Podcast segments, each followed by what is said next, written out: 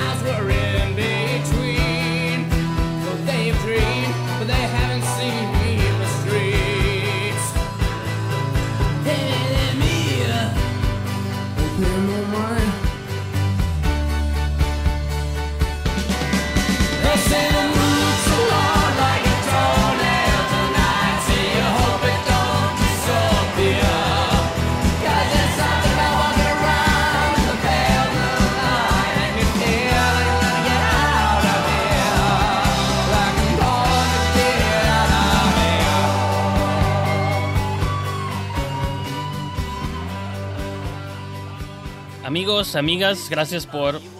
Eh, iba a decir venir, pero nadie está viniendo a ningún lado, quiero creer. Más bien, nosotros estamos llegando a sus pantallas. en esta ocasión es un episodio especial porque los que han seguido el show desde enero, que enero cambió, cambiaron las reglas, ¿no? Como en Big Brother, pues se han dado cuenta, he hecho programas tanto con Ángel Orduña y con Livia Aro. Y lo mencionaba antes de que entráramos aquí a cámara, de que son de los programas que más disfruto hacer por diferentes razones, que ahorita vamos a empezar a, a desglosar o desmenuzar. Y pues tuve una brillante idea, dije, ¿qué pasaría si uno, es como los Avengers, ¿no? Aquí las batallas con Capitán América, las de Iron Man, y ahora todos juntos a ver qué pasa, ¿no? Y pues también es como parte de esta idea que siempre he tenido y que también Ángel con su canal de Cinepífisis hemos estado explorando de esta idea de colaborar todos los que nos gusta cosas de cine. Pues ¿por qué no unirnos en lugar de, de separarnos? ¿no? Entonces como ya les mencionaba me acompaña Ángel Oduña, creador de contenido para Cinepífisis y host de Hablemos de Cine Pobre, mi podcast favorito de cine, después del mío, claro. Y tenemos también a Livia Aro, que ella hace videos para YouTube donde reseña el mejor género de cine en el mundo, películas de terror. Entonces, pues su canal no tiene nombre más que como ella, Livia Aro, así que pues, ellos son mis invitados el día de hoy. ¿Cómo se encuentran, chicos? Y chica, chico y chica. Chicos X, ¿no? Chico, chicos. Chiques. Chicks. Chiques, Simón. Usted, señorita, usted primero, adelante. ¿Cómo se encuentra? Bien, con mucho calor, sufriendo mucho calor, pero bien. ¿Y ustedes? Fíjate que también el, el, el calor sí es un tema serio para mí. No sé si es algo, no es la presión, sí es como migraña, migraña. Pero hasta en la familia se ha vuelto como algo que se sabe porque hasta mi mamá a veces me marca cuando, cuando hace calor. Ay, ¿cómo estás? O no sé qué, ¿no? Y ahorita estaba así como que eh, eh, todo mareado, pero ya tengo aquí mis drogas mágicas. Sí, y ahorita hicieron todo el efecto así bien, bien, bien acá y loco y, y aquí andamos. Sí, sí te ves como hinchadito, entonces espero que no digas nada de lo que te arrepientas. Si no hubieras dicho nada, nadie nota que soy hinchado. Así, ah, ese güey así perdón, es, ¿no? Y ya. Está bien. No, pero luego cuando te vean en otro video van a decir, mira, cam- cambió mucho, ¿no? Algo. Pero bueno. Es la cámara lo que aumenta. Ok, es la cámara, no estoy echado. Entonces, pues la dinámica del show va a ser hablar de una variedad de temas. Eh, como usualmente hago eh, los shows, usualmente los hago solo, pero en esta ocasión me acompañan ellos. Y la idea es, es lanzar como noticias al aire. Y pues creo que ahorita relativamente no han pasado muchas cosas de cine. Digo, sí hay muchas noticias de lanzamientos y estrenos y cosas por el estilo, pero en particular de algo que hablamos siempre en el show son estrenos de cartelera, cosa que ahorita no hay. Todo está lanzando directo a digital La única movie que nunca se retiró fue la de Tenet, de, de Christopher Nolan. Ellos mantienen que el 17 de julio se va a estrenar sí o sí, entonces ya veremos, todavía falta un poquito más de un mes. Pero lo que me sorprendió esta semana es que Cinepolis lanzó, si se meten a su aplicación actualizada, te manda un video ahí, te reciben con un video donde te cuentan como todas las prácticas de limpieza y de contingencia y todo ese rollo. Entonces los tres lo vimos y, y como los tres pues somos fans del cine y nos, creo que de algún modo extrañamos la idea de ir a las salas, pues se me ocurrió como una especie de un tema eh, para inaugurar el, el show. Entonces, eh, empezando, pues igual empezamos con Livia, te quería preguntar, ¿viste el video? ¿Qué te pareció? ¿Qué opinas? ¿Estás de acuerdo? ¿Te- ¿Tienes miedo? ¿No tienes miedo? ¿Volverías? Mm, Expresa aquí tus sentimientos. Pues de que se me antoja volver a una sala de cine, pues sí, ¿no? Como, como todos nosotros, sí la extrañamos, creo, pero ahorita como está la situación, es no me siento cómoda con la idea. O sea, simplemente no, el semáforo está en rojo. De hecho, estoy haciendo home office, no sé ustedes, pero no, la, la sola idea como que se me hace muy pronto para volver al cine, francamente. Para volver a estar con tanta gente en un solo lugar, se me hace muy pronto. Y respecto pues a las medidas, es como que pues, la higiene es importante, pero pues las medidas nuevas es como que ya, o sea, apenas no lo hacían antes, es como que, mm, a ver, ¿cómo, cómo, cómo limpiaban antes? Me Quisiera saber ahora, quiero un video de cómo lo hacían antes para comparar con ahorita. Ese Sí. video estaría muy interesante, ¿eh, Livia. El, ok, no me hagan un video de cómo lo hacen ahorita, háganme un video de cómo lo hacían antes, porque es un lugar súper concurrido. Es obvio que hay un montón de gérmenes y de cosas así súper sucias por todos lados. Y, y yo además veo este video y sigo recordando que lo atienden adolescentes. Y yo sé que esto nada más, o sea, no va a pasar de que esté en la tablita del, del- del supervisor. Ya desinfectaron, sí, Sí. señor, sí, y ahí en la- atrás fumando así una hierba, ¿no? O sea, no, no, no, no va a pasar, pues, ¿no? No, no va a pasar, no porque no quieran o no exista la disque medida, pero pues son adolescentes los que atienden ahí finalmente, ¿no? Sí, o sea, no les quitamos el mérito, que cura que trabajan y se esfuerzan y le echan ganas y todo, no, pero pues, ajá, son adolescentes. Para pagarse su borrachera del viernes en la noche, es para lo único casi, casi que están ahí. No, o sea, si los, si los mismos adultos pueden llegar a ser responsables con su trabajo, que no lo es un adolescente. Sí. Yo estoy, de hecho, aquí, busqué el video en el, en el celular para recordar un poco las, las medidas, um, pero se me hizo muy curioso una toma donde están como bien engranados lavando los barandales y eso fue como, Ay, Ujú. eso es lo que me estás promoviendo, que ya lavas los barandales. O sea, eso, eso lo tenías que hacer desde hace buen rato, pues, ¿no?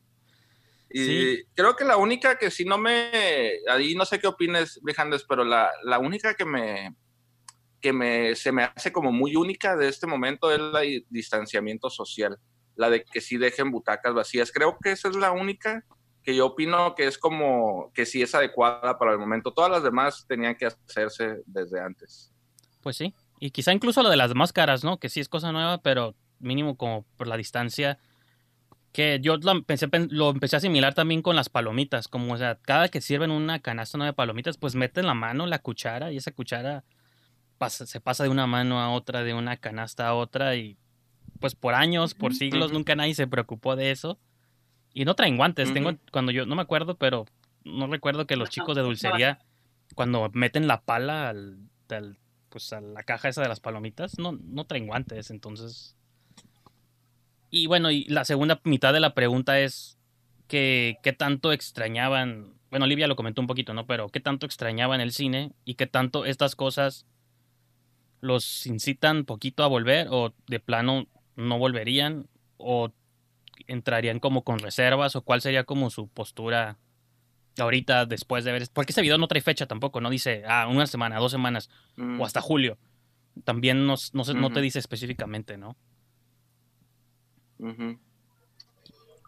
Mm, yo creo que me esperaría a ver cómo va el semáforo de contagios primero. Primero, eso sería.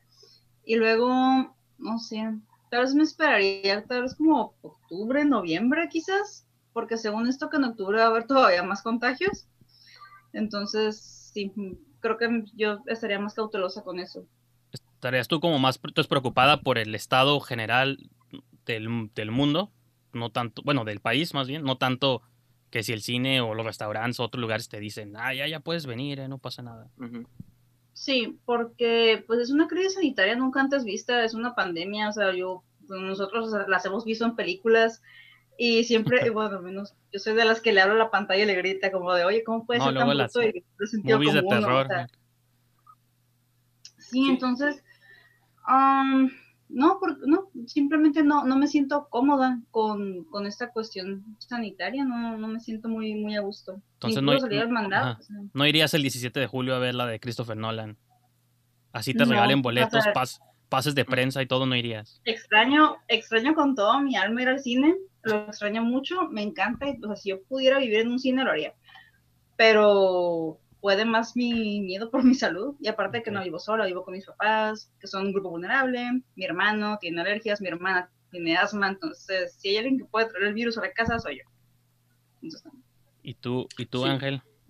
Fíjate que, que yo, pienso que la no hay mejor, en cuanto a limpieza, no hay mejor momento para ir al cine porque lo van a limpiar bien canijo las primeras dos semanas. La limpieza creo que no sería mi, diría, qué curada ir al cine ahorita va a estar bien, bien clean, güey. Pero es la gente la que me preocupa, porque Mm. ni para ir al mandado saben hacer fila, güey. Están las marquitas, están ahí. Ah, hay un mercado en el que tienes que entrar con carrito, así vayas a comprar un producto nada más, porque usan el carrito como medida, ¿no? Como si fuera regla. distancia, ah, ok, sí. Hay gente que de tiro dice, no, es que nada más voy a entrar por esto. Es que tienen que entrar con carrito por la, la distancia, que no sé qué. No, no, y, y se ponen bien, bien regios, güey. Y ahora imagínate el cine que además vas como acostumbradamente acompañado de alguien y que vas como... Se me hace que es la, la gente el problema, no tanto la, la limpieza, fíjate. Este, a, mí eso me... Y, y creo que no hay ninguna película que me vaya a hacer como ir a quererme arriesgar, ¿no? La de, la de Tenet, por lo que he leído, no sé, la verdad si tengo la información correcta, pero por lo que he visto, son dos cosas, ¿no? Que el Nolan se resiste al cine digital así con todo su poder Claro. y tratan de disfrazarlo de que es como una, un grito de esperanza de que todo va a re- regresar a la normalidad, pero eso se me hace como el, el estudio queriendo ponerle le- cosas bonitas a, a que Nolan nada más no quiere usar Netflix, ¿no? O sea, Ajá. no. Sí, sí. Entonces se me hace como de muy, muy, pues muy egocéntrico el asunto, pues no muy pensando en él nada más y, y se hace como que no, no creo que la, el estudio logre venderle a la gente esta película como un grito de esperanza y no creo y- que la gente lo vaya a llamar. Pues, ¿no? Que digo, la película, como todas las movies de Nolan, es de Warner y Warner sí aplazó varias movies, Wonder Woman, este, y la de, bueno, hay varias que están para fines de año que ahorita no me acuerdo, pero sí aplazó varias. La única que se resistió a aplazar, dijo, la de Nolan, vamos a ver qué pasa de aquí a julio, ¿no? Y Sí. pues varios, o sea, y no nomás en México, en Estados Unidos también varios AMC y otras cadenas van a empezar a abrir también, así igual con las mismas este, eh, contingencias y todo, o restricciones o cuidados. Pero gente va a volver, ¿no? O sea, por ejemplo, esto es un, otro tema que traía más, para más adelante, de que ahorita que se desató todo este rollo de, de las, este, de las protestas y la gente saliendo a las calles, que convenientemente ya todos traían máscaras, ¿no? Entonces como que les benefició la, la pandemia porque ya todos tenían máscaras faciales. Pero me empezó, no, no quiero entrar en lados conspiratorios de que es que es falso, es que nunca existió nada, pero quería preguntarles a ustedes qué tanto, porque hay como dos, este, yo tenía siempre como esta teoría, ¿no? Va a haber un día oficial, así como pongan, mañana, tantos de junio, oficialmente pueden salir todos de sus casas, o va a ser como paulatino y poco a poco la gente se va a desesperar tanto que va a empezar a salir, ¿no? Entonces, independiente de las razones por las que se hayan dado todas estas protestas, creo que de algún modo está conectado a la idea de que la gente ya quería salir por cualquier cosa y salir enojada y con ganas de destruir y robar y, y como que siento que de algún modo esto va a influir, digo, son diferentes situaciones, pero va a influir a la idea de que va a abrir el cine y la gente va a ir porque ya quieren ir a un lado, pues, ¿no? O a restaurantes o a cualquier tipo de recreaciones, ¿no? Entonces les pregunto a ustedes como qué opinan de esa situación, si creen que, o sea, a pesar de que ustedes a lo mejor están en el campo de la reserva, de todos modos se va a abarrotar la gente a, a salir por la desesperación o, o no lo A- ayer salió el video este de la Lady Pizza, ¿no? O sea, una, una señora que no podía aceptar que no le vendieran una pizza porque no se ponía máscara. mascarilla, ¿no? No, O sea, no lo vi, pero... ¿No lo viste? no, Eh, no, estuvo- no. Es esta gente que se vuelve bien loca de que ella tiene el derecho de no cuidarse, pues, ¿no? Pero es, es también es a los demás. Entonces yo, yo, yo creo que la gente que, que tiene ni- niveles muy diferentes de, de tolerancia a este show y hay gente que explotó como desde la primera semana, ¿no? Yo creo que incluso hay gente que nunca se tomó en serio este show de, de cuidarnos, que hasta comenzó en cuarentena como un mes después, hasta que los obligaron fuertemente, y, y que a lo mejor va a ser la que más va a tardar en salir ahí al cine, porque en, en realidad tienen bien poquito encerrados, pues, ¿no? Porque no, nunca, nunca lo hizo hasta que lo obligaron, ¿no? Entonces yo creo que como que ahorita hay muchas variantes de quiénes van a salir y quiénes no, pero de que va a haber gente afuera. Yo tenía vecinos que tenían su fiesta con norteño a un lado, pues, ¿no? Y albañiles en la casa de enfrente construyendo cuartos Pues sí, nuevos. es que eso, y- eso no ha parado también, pues y es a, a lo que voy. De, pues, digo, no quiero entrar en el campo de estos que, que creen que es de la teoría de la conspiración, de que es falso todo, ¿no? Pero también hay una parte de mí que piensa, bueno, pues si la vida continúa su curso normal, pues, pues ¿qué tiene, no? O sea, no, ¿por qué tanto miedo a las cosas? Entonces, yo estoy como en ese eterno debate también, ¿no? Sí, supongo que no, no es tan fácil como llegar a una conclusión así, este, bien directa, pero además, este, no sé, yo siento que, yo siento que la gente simplemente va a empezar a salir, no importa lo que digan las noticias, y, y, y- y van, y los negocios quieren seguir abiertos, quieren seguir viviendo, y va a salir un montón de gente, y se va a quedar en su casa gente que a lo mejor ya desde un principio tenía algún problema como como, como bacterofobia o algo así, ¿no? Hay unas enfermedades que son como miedo a las bacterias, ese show. Ujú. Sí, Yo sí. creo que ese tipo de situaciones los van a obligar a estar más en casa por, porque se van a sentir inseguros, pero, pero la demás gente yo creo que sí, ya, ya, ya se hartó, ya va a empezar a salir a las calles, a disfrutar del verano, sobre todo ahorita, ahorita en su casa encerrados con ese calor, va a Sí, querer pues, salir, güey. Va a seguir. Va a seguir porque la gente es inconsciente. Entonces, sí, siento que realmente no va a cambiar mucho. Si acaso hay una que otra persona más asustada o más consciente, pero realmente no creo que cambie. Tien- Tiene que pasar como que tienen que ver que realmente está tronando los hospitales, que realmente estén Ujú. llenos, que no puedan- o sea, hasta que no llegue ese punto, ahí van a creer. Que yo espero que no pase, pero tiene que pasar algo así muy catastrófico para que la gente diga, ay, sí es cierto.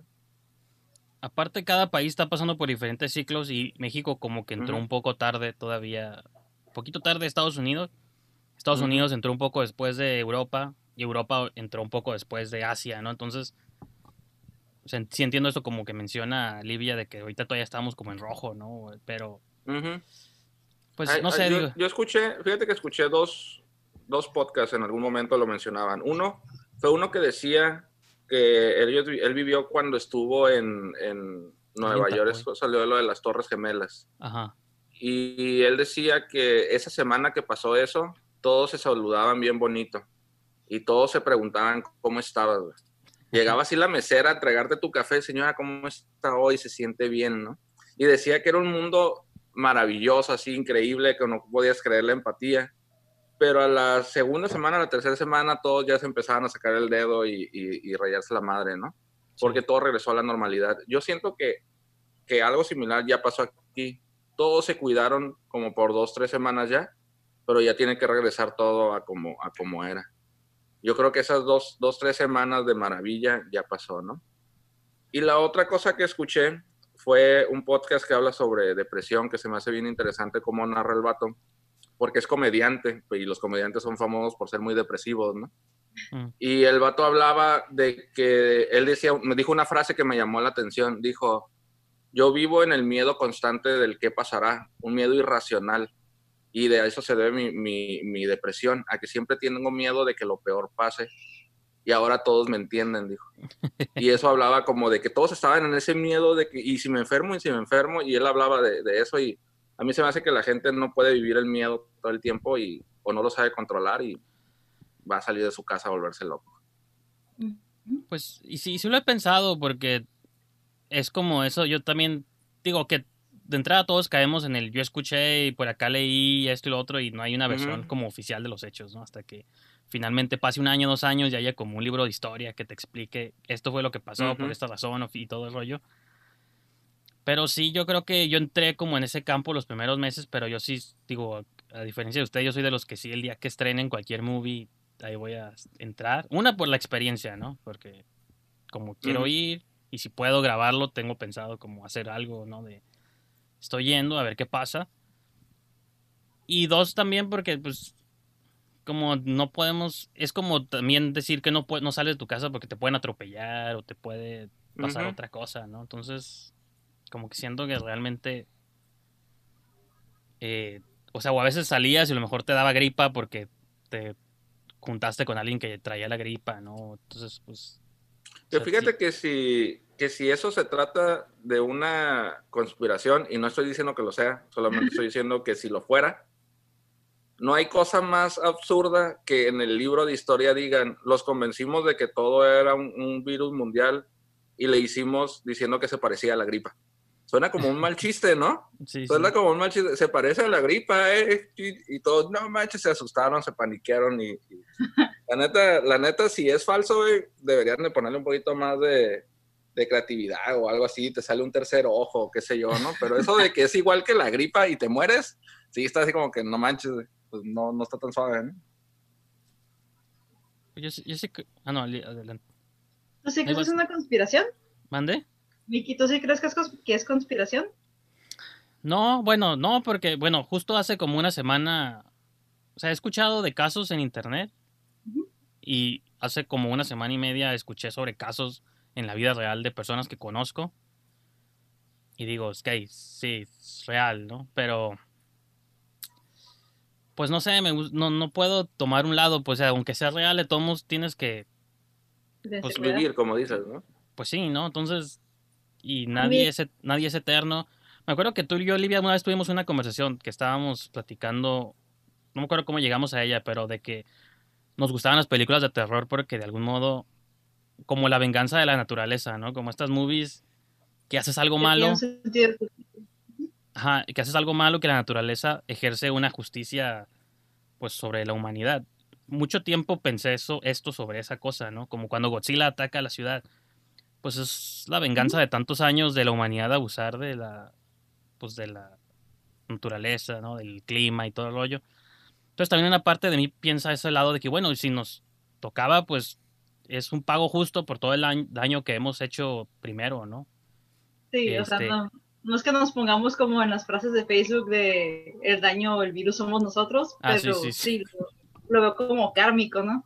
Entonces, bueno, aunque la- el lado de conspirario me fascina la idea, me encanta cuando dicen que puede ser una conspiración y que en realidad todo eso fue planificado. Am, de las teorías conspirativas que más me han gustado ha sido la de reducir a la población, a la otra, eh, la de crear una vacuna, porque pues siempre, ajá, como Thanos, así. O, o la de crear una vacuna para cobrar mucho dinero por ella, pero pues digo, me, siempre inventan enfermedades nuevas para sacar un medicamento nuevo, entonces Claro. mm, no se me hace cool. Pero la hecho, idea de, creo que si fue una conspiración, se, le- se tardaron, abusaron un poquito, güey, y creo que es culpa del Trump. El Trump es bien confiado, ese maldito, entonces se tardó dos, tres semanas en decir ya puedan salir a su casa porque por eso se volvieron todos bien locos, ¿no? Pero sí, sí, si se trata de una, si se tratara de una, de una conspiración, creo que no fue la enfermedad, es más bien la cura, que la cura ya tiene rato existiendo y no la quieren liberar. Ese sí, se, ese sí lo miraría, miraría más políticamente posible. Este, entonces, porque de que la gente está sufriendo de los estragos de este virus, está sufriendo, yo, soy, yo estoy seguro de ese show, Sí. pero de, de que no puedo estar seguro de que no esté por ahí un maldito guardando la, la cura un rato, eso sí, eso sí, sí estaría posible y medio mamón, ¿no?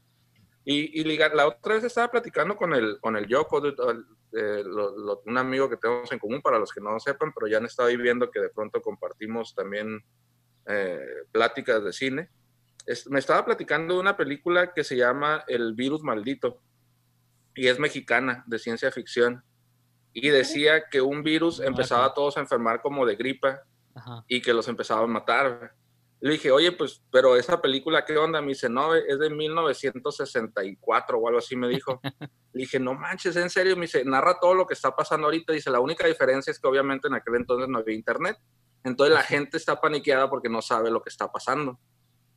Y después empiezan a descubrir que, que como no hay hospitales que atiendan esta enfermedad, el gobierno empieza a aventar los cuerpos a un barranco y, y, y, se trata de que descubren este barranco y se sacan de onda y el gobierno empieza a callar a la gente.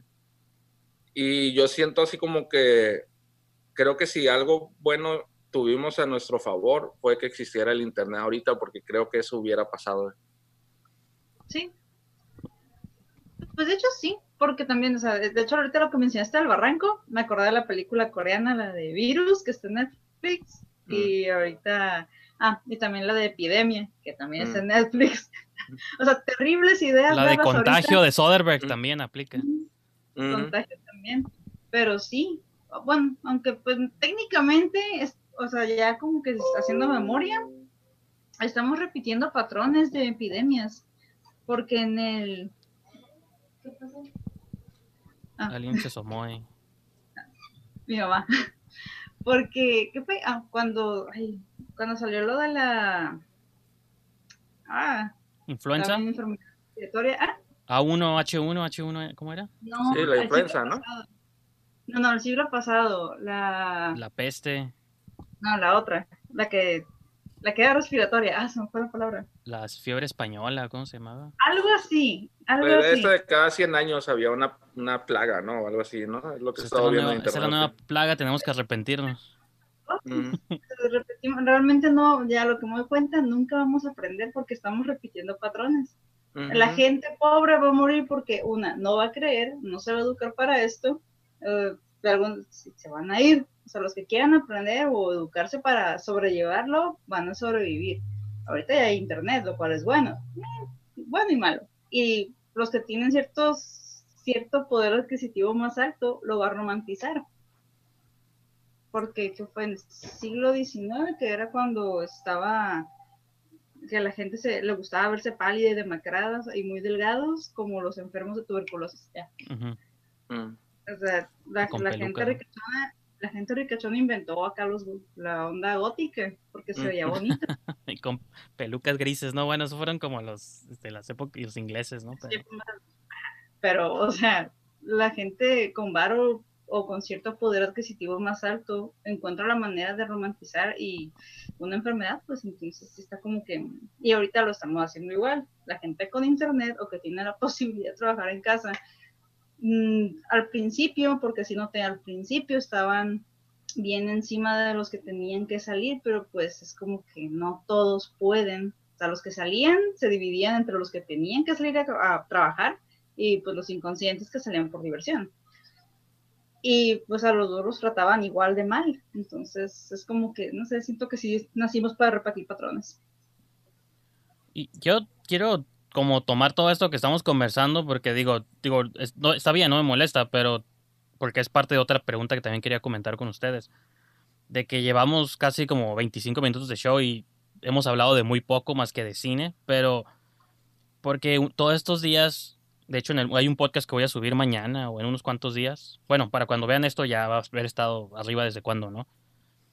Donde, ok, voy a transparencia aquí, grabé como el intro del show, lo borré y lo volví a grabar porque la primera versión de ese intro estaba como súper desesperanzado por el mundo, bueno, deprimido, pero sí estaba diciendo como, ¿tiene sentido que hagamos un programa, cosas de cine cuando el mundo está pasando como por problemas mucho más grandes? O sea, tanto ustedes dos, pues digo, si tenemos en común los tres es que hacemos contenido sobre cine, reseñamos movies, vemos películas, hablamos sobre cine. Pero digo, allá afuera en el mundo ahorita está la pandemia, la pandemia, está una crisis, este... Me llegó ahí una notificación de una conversación gratis, entonces tenía razón Ángel. Mm. Este, estamos pasando por ese momento de pandemia. Estados Unidos explotó con sus protestas, este, la discriminación es algo muy latente, tanto allá como acá en México. Yo me acuerdo que antes de que entrara la pandemia había muchas protestas sobre las mujeres estaban saliendo a las calles a destruir monumentos y estaba suave como todo esto. Ahorita está pasando otra vez por este por asesinatos de injusticias de la policía. Entonces digo, en un mundo tan caótico como ese, ¿tiene sentido seguir haciendo contenido de movies? la, la respuesta inmediata es, pues sí, no, hay que despejar la mente, el arte es importante. Pero digo, pues sí, pero ¿hasta qué punto tenemos que estar como, como ignorar todas esas cosas para hablar de qué pensamos de X o Y peliculita, ¿no? Y no por demeritar el trabajo, pero más bien digo, es como, siempre estoy como pensando sobre estas cosas, ¿no? Entonces les extiendo como la pregunta a ustedes, ¿qué opinan de ese tema y de estas preocupaciones? Pues realmente no creo que sea como, o sea, sí, sí entiendo, ¿no? Que puede parecer que no es la gran cosa, pero tampoco estamos desconectados. Es igual tratar de seguir con la mayor normalidad nuestras, nuestras actividades o, intereses. De cierta forma, tener, estar entretenidos sin dejar de estar informados, porque también no podemos dejar de lado las actividades previas que ya teníamos si tenemos la posibilidad de seguirlas haciendo. Este, mm, yo veo que sí tiene algo de sentido seguir con, con nuestro respectivo contenido, no nada más para la, las dos tres personas que nos vean, sino para nosotros mismos también, para no sentir que, que la normalidad se nos está yendo tanto de las manos. La nueva normalidad. Sí, es como que de alguna forma como que adaptarnos lo mejor posible.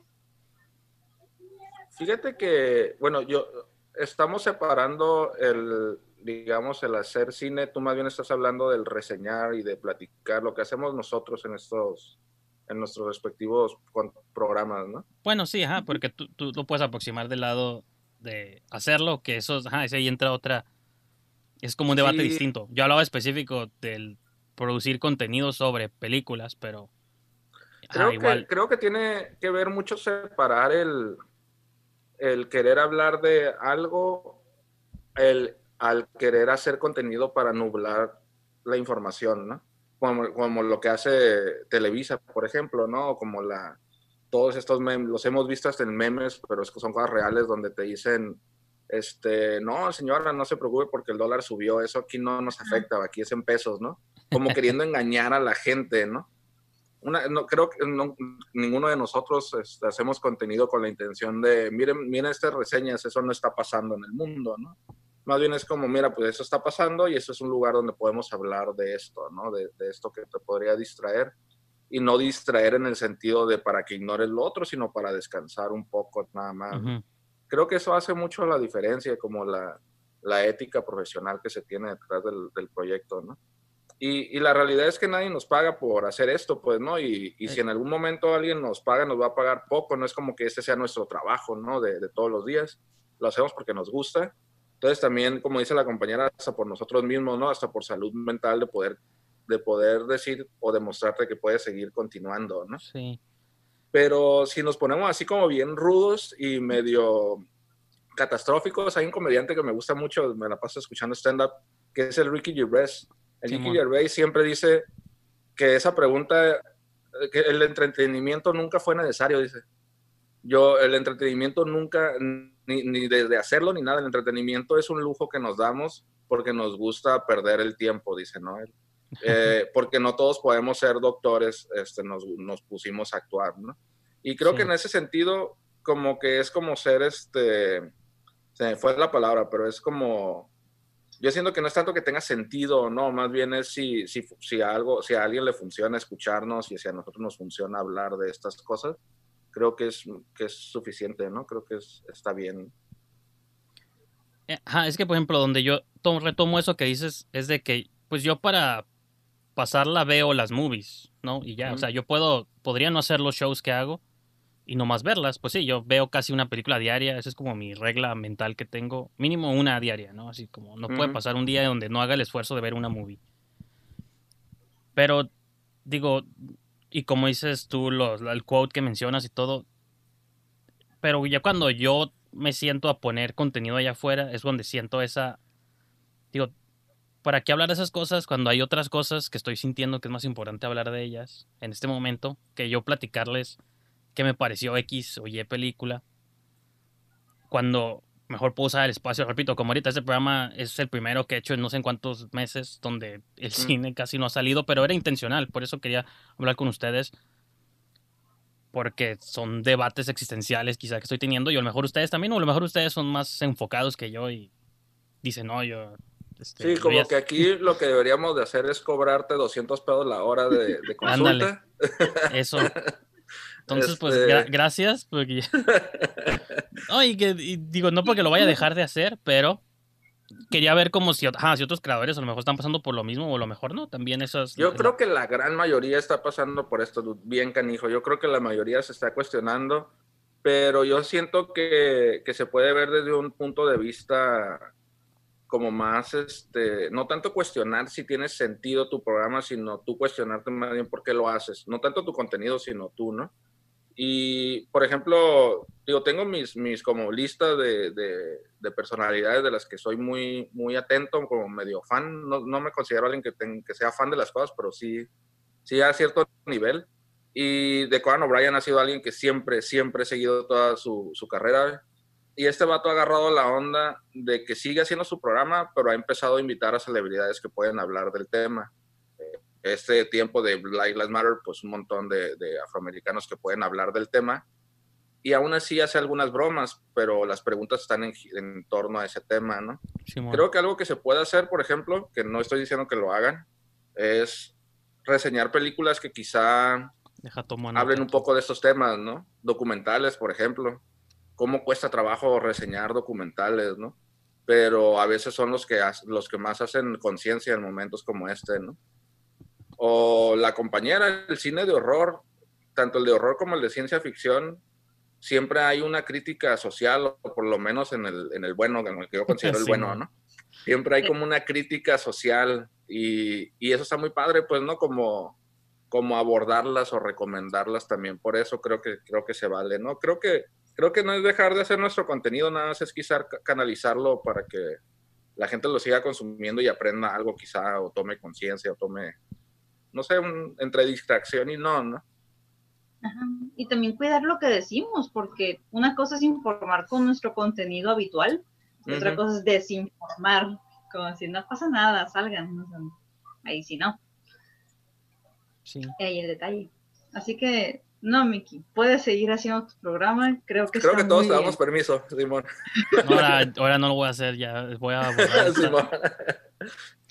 No, hay que no es ni de hacerlo, no, más bien yo creo que, ajá, porque digo, lo único que pongo afuera yo de contenido es hablar de movies, pues, y eso es lo que digo, porque no mejor hago shows, como es que tú como tú que oyes varios podcasts, yo también digo shows de comediantes y de otras personas que no hablan de movies, entonces digo, si voy a dedicar mi tiempo y energía, ¿por qué hablar de algo tan banal y no? Porque por ejemplo, yo que pues soy promotor aquí de TikTok y todo, y cada vez que me deslizo por el timeline digo, aquí no veo a nadie preocupado por por nada, ¿no? Entonces siento que yo, aunque no estoy en TikTok, pero me siento como TikToker, ¿no? Como sacando nomás contenido trash.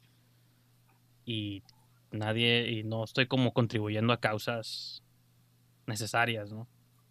Está, está muy interesante tu punto porque creo que no sé si yo ya pasé por unas cuestiones así bien, bien, este, cuestionándome a mí toda mi vida hace algunas semanas y ahorita ya estoy en otro punto pero te entiendo bien, canijo, porque hasta siento como un eco, me estoy escuchando en lo que estás diciendo, ¿no? Ya me lo cuestioné. Y creo que en realidad, este, como te digo, no es el contenido en sí, sino por qué lo haces, ¿no? Tu ética profesional detrás de eso. Yo, yo algo que disfruto mucho y espero que cada verano era la idea, este verano yo creo que ya se arruinó, era el, el comer un poquito de, nieve y una cervecita fría mientras entrevistaba a otro maestro. Y la idea era platicar sobre cuestiones de cine, pero desde la perspectiva de un maestro, ¿no? Y por alguna razón yo me aferré a que yo estaba haciendo esto de las reseñas para que la gente entrara al canal y que en el canal también pudiera ver las entrevistas y me aferré a eso porque era como mi, no, esto sí tiene sentido, esto sí, eso sí es para algo, ¿no? Pero en realidad es una mentira, o sea, yo nada más quiero seguir trabajando, quiero seguir activo, quiero seguir este, tratando de ser creativo, pues, ¿no? Y de compartir algo con la, con la gente. Este, creo que es eso, creo, creo que es como el, el por qué lo haces, no tanto qué haces, ¿no? Si lo haces de tiro para negar que hay problemas en el mundo, entonces eso sí podría ser muy iluso, ¿no? Tú, Olivia, ¿qué onda? ¿Desde cómo abordas, aproximas tu contenido ahorita? Digo, pues, realmente los videos que tú subes, pues no, Son, de hecho, es una dinámica muy distinta, ¿no? Al, al- como a los podcasts donde estamos hablando por una hora y creo que es más Pues, fácil. Mm, por ejemplo, en mi caso, yo apoyo mucho el estar informado, pero como soy una persona que le fascina, o sea, personalmente le fascina darle mis vueltas al asunto, o sea, es como, yo no quiero que la gente viva eso, entonces digo, no, eh, yo de mí para los demás, ¿qué me hace sentir bien? Ok, hablo- el terror, lo amo. Entonces hablo de películas de terror y digo, no, este es un espacio donde nos vamos a distraer y nos vamos a divertir bien bonito Sí, porque yo en lo personal, si yo le doy mi vuelta, si yo no estoy segura de que me lavé bien las manos, eso, es, esa, esa duda me va a estar persiguiendo hasta que me vaya a dormir y el día siguiente. Así soy. Entonces dije, no, mi canal va a ser divertido y entretenido y nada más. Y si acaso, si acaso, ya para darle vueltas al asunto, ahí en mi, en mi página de Facebook, sí. ahí subo como que una que otra nota o, o post in- que, que yo llego a encontrar interesante, como y tus una memes para burlarte también. memes también, por supuesto los amo. Pero pues que si veo una nota de que encontraron una nueva bacteria o encontraron una caverna que nunca había sido este, descubierta en miles y miles de años. o sea, digo, no, ese tipo de información que si es como que actual y si es real, va para la página. En mi canal puras cosas de ficción, si acaso películas basadas en hechos reales y se han sacado. Este, ah, y lo que me pasó con Kingdom, con la serie de Netflix, que es una serie de zombies, contagiadero por doquier, igual, o sea, sí llega a mencionar que se refleja mucho de lo que las personas en la vida real hacen, pues unos son conscientes, otros quieren ayudar y a otros les vale. Claro. Entonces, sí, creo que saber, como dice Ángel, saber qué haces y para qué lo haces, o sea, tener la ética es, es importante. Y también saber dividir la información, como en mi caso, o sea, YouTube, diversión, Facebook, ahí si acaso sí puedo dar información o algún dato que yo encuentre relevante o divertido. Y en Instagram fotos de comida, ¿no? Y hoy me fui a O, peinar. o de mi gato. o de tu gato. De Yo hecho, ya tengo rato, apenas volví a subir fotos de mi gata, porque la Qué- bañé. Qué, bueno. Yo digo, yo siempre he tenido cosas con la gente que sube fotos de sus gatos, pero bueno, eso es tema para otra, otro programa. No, y digo, yo y, Ayer publiqué que, que yo ya necesito empezar a ver más fotos de gatos en, en Facebook, ¿eh? porque como que necesitamos atiborrarlo y que dejen Menos, de ver menos. noticias. Yo no quiero que haya noticias, no quiero que nada- haya noticias deprimentes, mejor pongan gatos. Pero No, y- no, no, no, no. No, está bien, o sea, digo, yo, yo estoy de acuerdo con todas las aproximaciones, tanto la de Livia como la tuya, como mis cuestionamientos, o sea, creo que sí hay espacio en la mente para todos, pero quería pues hablar con ustedes como creadores de contenido sobre movies, sobre cómo sienten eso en, en el mundo, pero pues ya creo que ya escuché bien sus, sus puntos. Fíjate que eh, hay, hay un, hay una situación en la que yo como que me dio un poquito de, de tranquilidad. Ojalá que esto cambie, pero me eh, ahorita me funcionó. Imagínate güey, que tienes esa duda y te siguen un millón de personas en YouTube y todas te dicen qué creen que deberías de hacer. Yo siento que por lo menos ahorita estamos en un punto donde esa pregunta te la puedes hacer tú solito y escucharte a ti mismo sin que todos te estén como, como, pues, jodiéndote más, pues simplemente, ¿no? Es el problema más grande de esta cuarentena. No tanto la higiene, no tanto los virus o que la tronadera de hospitales, es que la gente, muchas personas no se aguantan a sí mismas. Hay gente que se ha encontrado con que puede vivir muy a gusto consigo mismo y se caen muy bien, pero hay gente que no se aguanta a sí mismo y por Ujú. eso no les estar encerrados. No, con su otro significante, ¿no? Imagínate que estás atrapado con alguien del que no estabas 100% seguro, Ujú. pero ahora que dices, bueno, la situación quizá era la excusa para quedarnos viviendo juntos mucho tiempo, y órale. De hecho, hubo un dato interesante, no sé si en Canadá o Francia, que les- el gobierno se estaba apoyando a parejas para que estuvieran separados un ratito en cuarentena para evitar divorcios. Y pues Pues además sí. los divorcios cuestan, ¿no? Sí, se me hizo bien deprimente, como de, ay, no, qué feo, o sea, te agarras un compañero toda la vida y no lo soportas una cuarentena, es como que está muy Mm. triste. Que ya escuché la ochentena, ¿no? Dicen que ya es una ochentena. Pues sí, de hecho, de entrada está mal aplicado, porque cuarentenas son 40 días nomás, ¿no? Ya ahorita van. Este. Oye, y con respecto al cine, Brijandes, ¿tú cómo lo ves? Eh, digamos, digo, todos seguimos con el digamos, ¿no? Pero es como que, no, sí, esto va a mejorar, se va a normalizar, todo va a estar tranquilo. como que esa es la frase que da miedo decir, ¿no? Pero, ¿tú crees que cuando regresen las producciones a grabar, lo van a hacer súper en friega o lo tienen que hacer al ritmo que se hace regularmente y en realidad el 2021 también va a estar escaso de cine nuevo? No, al contrario, el 21 va a ser un, para, un, oasis para gente como yo que nos... Porque cada viernes va a haber una movie, porque todas las de este año que se aplazaron para el próximo, más las que ya iban a salir el próximo, o sea, las que ya estaban programadas para el 21, como la de Batman, la de... y otras, ¿no? Más todas las de este año que pasaron para allá, o sea, cada viernes, si de por sí ya sentíamos que cada viernes hay un estreno fuerte, van a ver que el 2021 todos los viernes va a haber una película de Marvel, una de DC, va a haber Rápido y Furioso y otras cosas que no pudieron salir este, este año, ¿no? Y sobre los ritmos, pues muchas... Que algunas digitales también las van a volver a lanzar en pantalla? ¿Tú, ¿Tú, crees que hagan eso? Pues no sé, fíjate. Ahorita, por ejemplo, la duda es con qué movie van a arrancar los cines, porque no hay... O sea, ponle que fuera el 17, está la de Nolan, pero ¿qué otras? O sea, ¿no? ¿Van a poner la misma movie en todas las salas? Algunos dicen que sí, porque como son menos asientos, pueden ponerla en las 15 salas y no es casi como la misma audiencia, la misma movie en 15 salas, pero son menos, son el 25%, pues ahí como que se... Ahí hay un friego mexicanas que pueden poner, güey. Un friego mexicanas, que aproveche el cine mexicano ahorita. Y si, hay, y si hay varias que se quedaron fuera, la de... ¿Cómo, ¿Cómo, te decía la otra vez, Livia? No me acuerdo de los títulos, pero hay unas cuantas de terror ahí que se quedaron flotando. El vestido de novia. Bueno, ajá, esa. Y hay otra de, Desearás, ¿cómo? Cuidado con lo que deseas o algo así. Mm. Hay varias movies de horror que... Yo lo que vi fue un videito donde hacían como un resumen del anuario ese que se hace como de según ese anuario, pero no lo hacen todos los años, lo hacen cuando, cuando, lo que sea, ¿no? Este, decían todas las películas mexicanas que tuvieron menos de mil audiencias porque no las distribuían en más de 10 salas. Entonces, todas estas películas son un montón de cine mexicano. Fueron, pues este año creo que fueron 100, 216 películas mexicanas y más de 200 no las proyectaron en más de 10 salas. Entonces tienes 200 películas mexicanas que puedes poner en, todas las salas de, México. Pues, pues puede, puede, ser para como experimento, o sea, como para rellenar casi casi, aunque suene feo, pues sí. Y por ejemplo, lo que pasa mucho con las movies mexicanas es que esas las lanzan nomás en la Cineteca Nacional y ya cuenta como un estreno. De hecho, ha pasado muchos años que en los Arieles, que pues que son como nuestros Óscares, ¿no?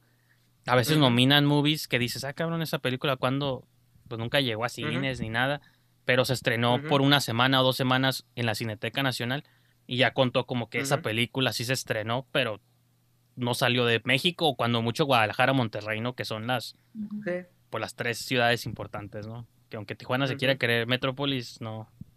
nunca pues, figuramos en nada. Entonces, eso, que eso es otra cosa ahorita con lo de los cines. Ahorita ya abrieron unos, no me acuerdo, la lista está en la página de, en la aplicación de Cinépolis, pero en Aguascalientes, en México, hay unos que sí abrieron, como para hacer este trial de lo que vimos en el video.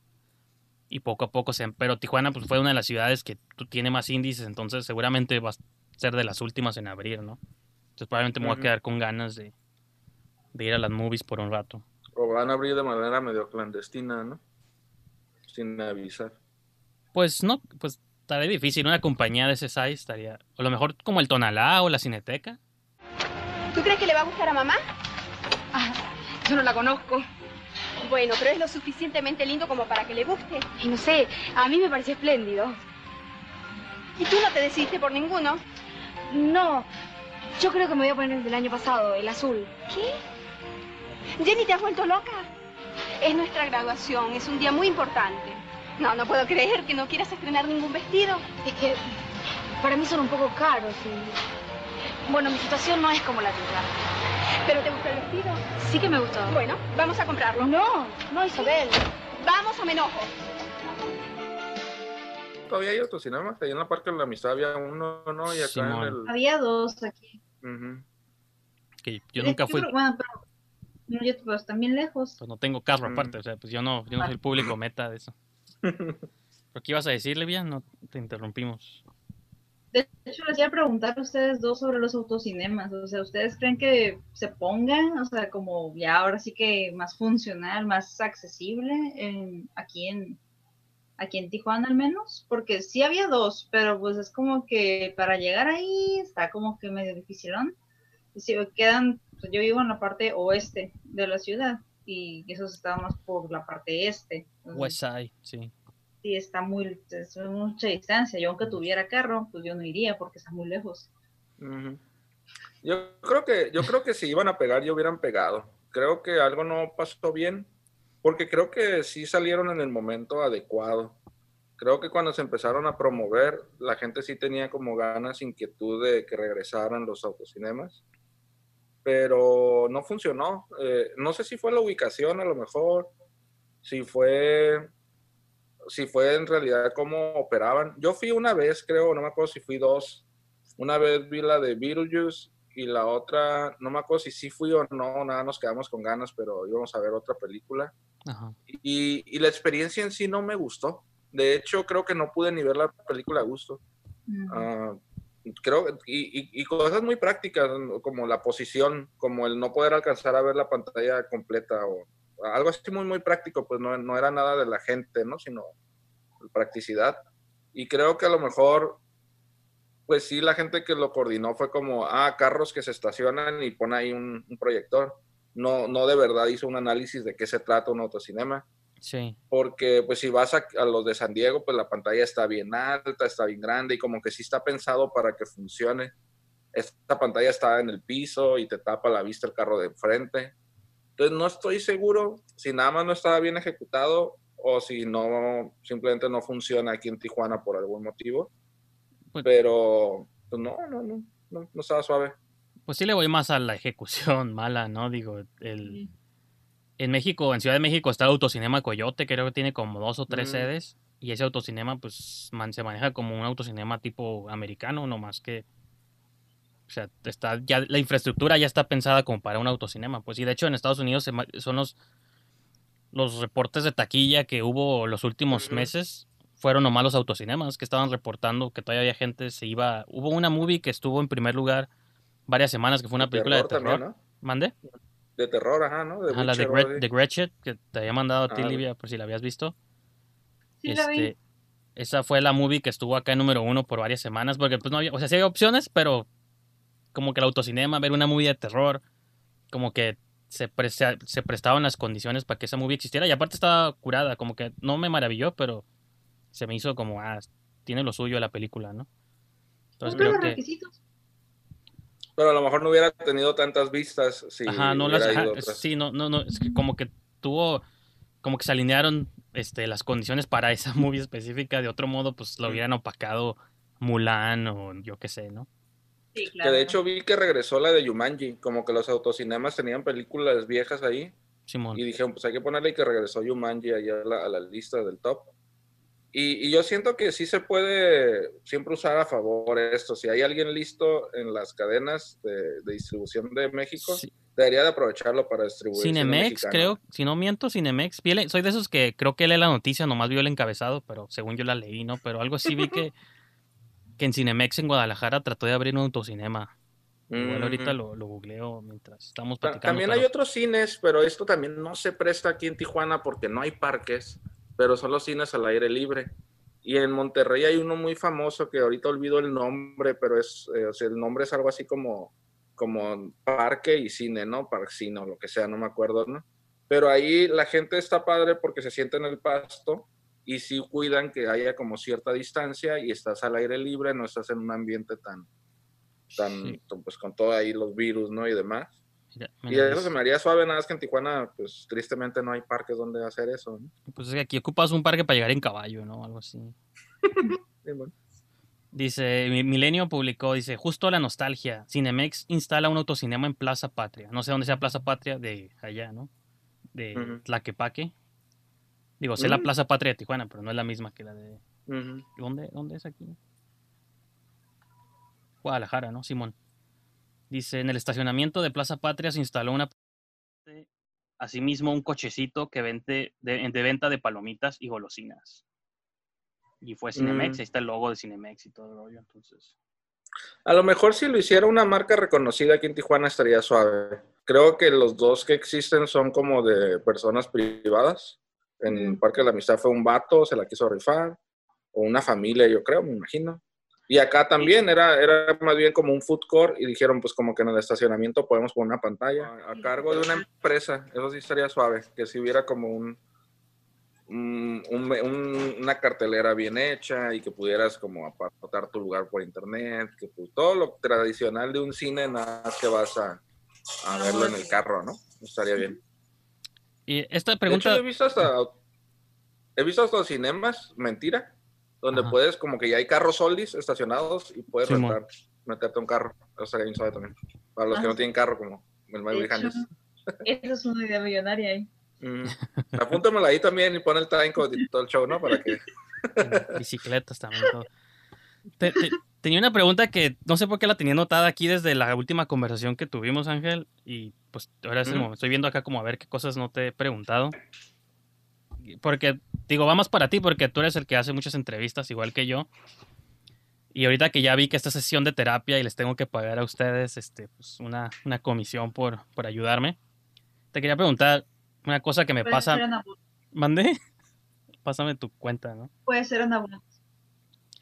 Este, no sé, mejor va a sonar como extraño o ridículo, pero ustedes síganme en, en la tesis, ¿no? De que tú has entrevistado a mucha gente que no conocías antes de entrevistarla, ¿no?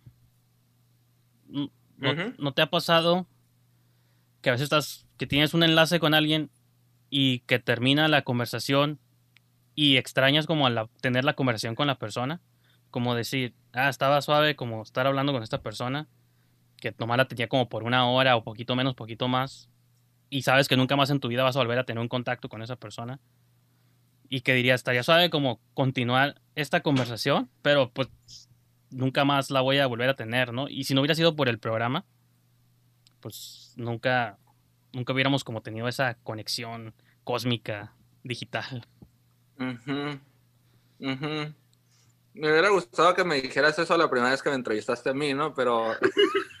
No, porque la primera vez que te entrevisté a ti fue en el... Te tuve en físico en la Ibero, pues por eso ya sabía cómo eras y te vi en persona y sabía que te iba a seguir viendo, por eso Mm. no. Es que escuchó, se escuchó bien bonito, se escuchó bien súper romántico, entonces.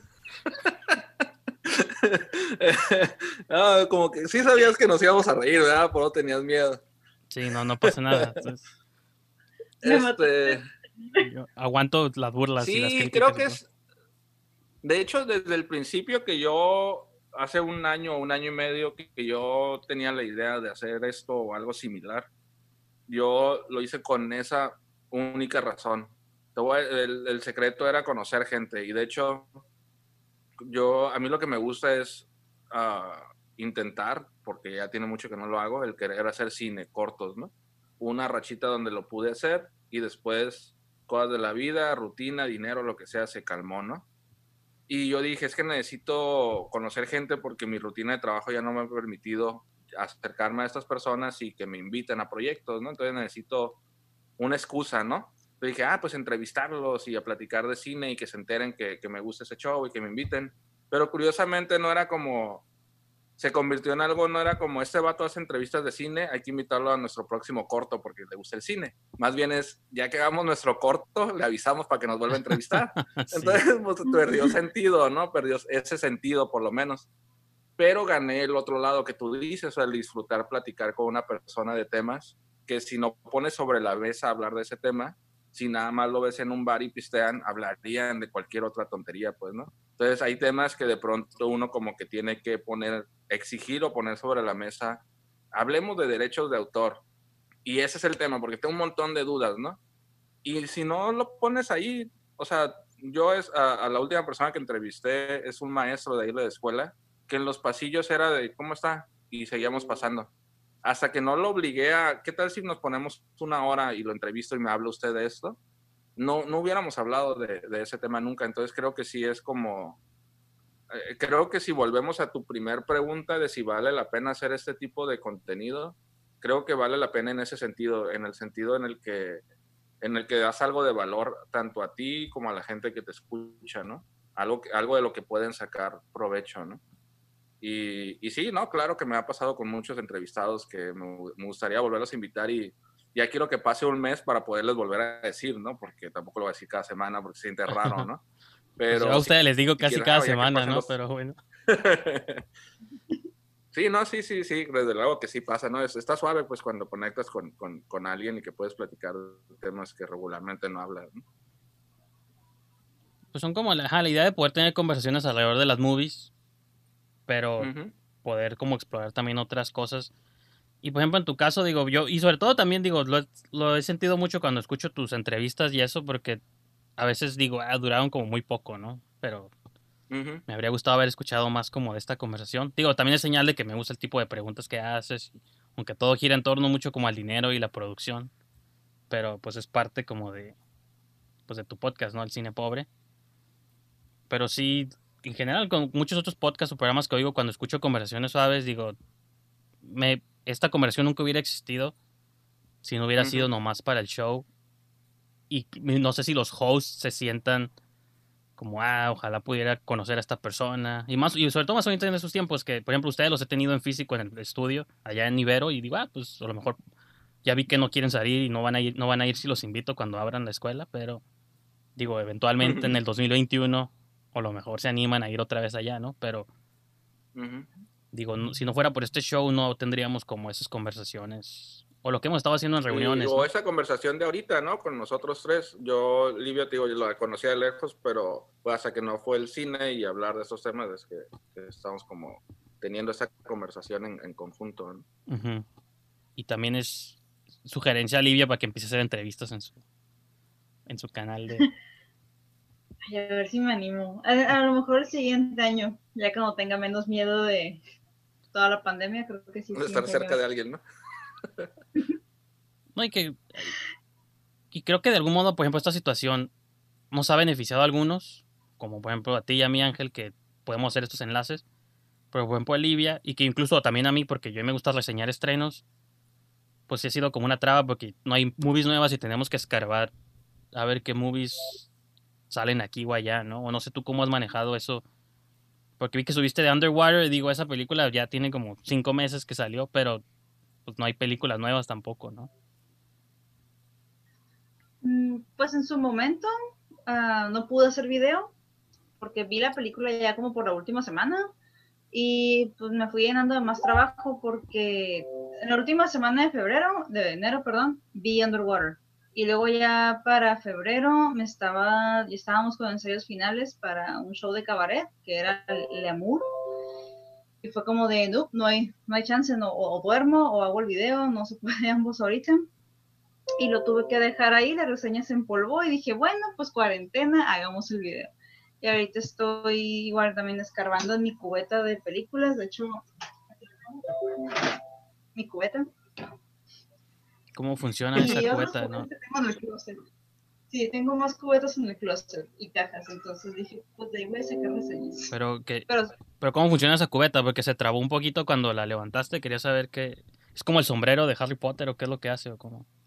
Algo así, es que usualmente la, si yo me pongo a navegar para buscar películas ya valió, porque no me voy a decidir, en cambio si meto la mano y saco una. Mm. Ah, ok, ok, es una...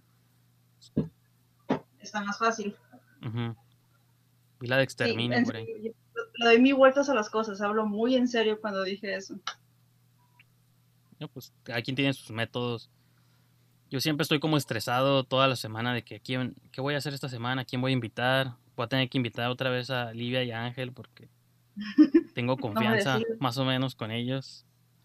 es que, bonito platicar con ellos. Es, es, que está difícil, pues ya lo había platicado esto con Ángel, de que yo no sé a quién, no sé a quién invitar, porque quiero invitar a gente que esté haciendo cosas relevantes de cine, pero...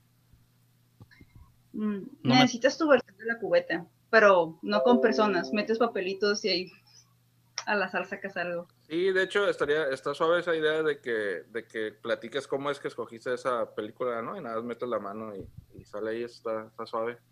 Este, y, de hecho esta, esta pregunta es como para, para ambos. La, la idea de reseñar estrenos tiene que ver algo con, hablar de algo actual que a lo mejor la gente tenga más ganas de darle clic o es por la, el gusto de, de, simplemente voy a hablar de estrenos porque siempre voy a los estrenos?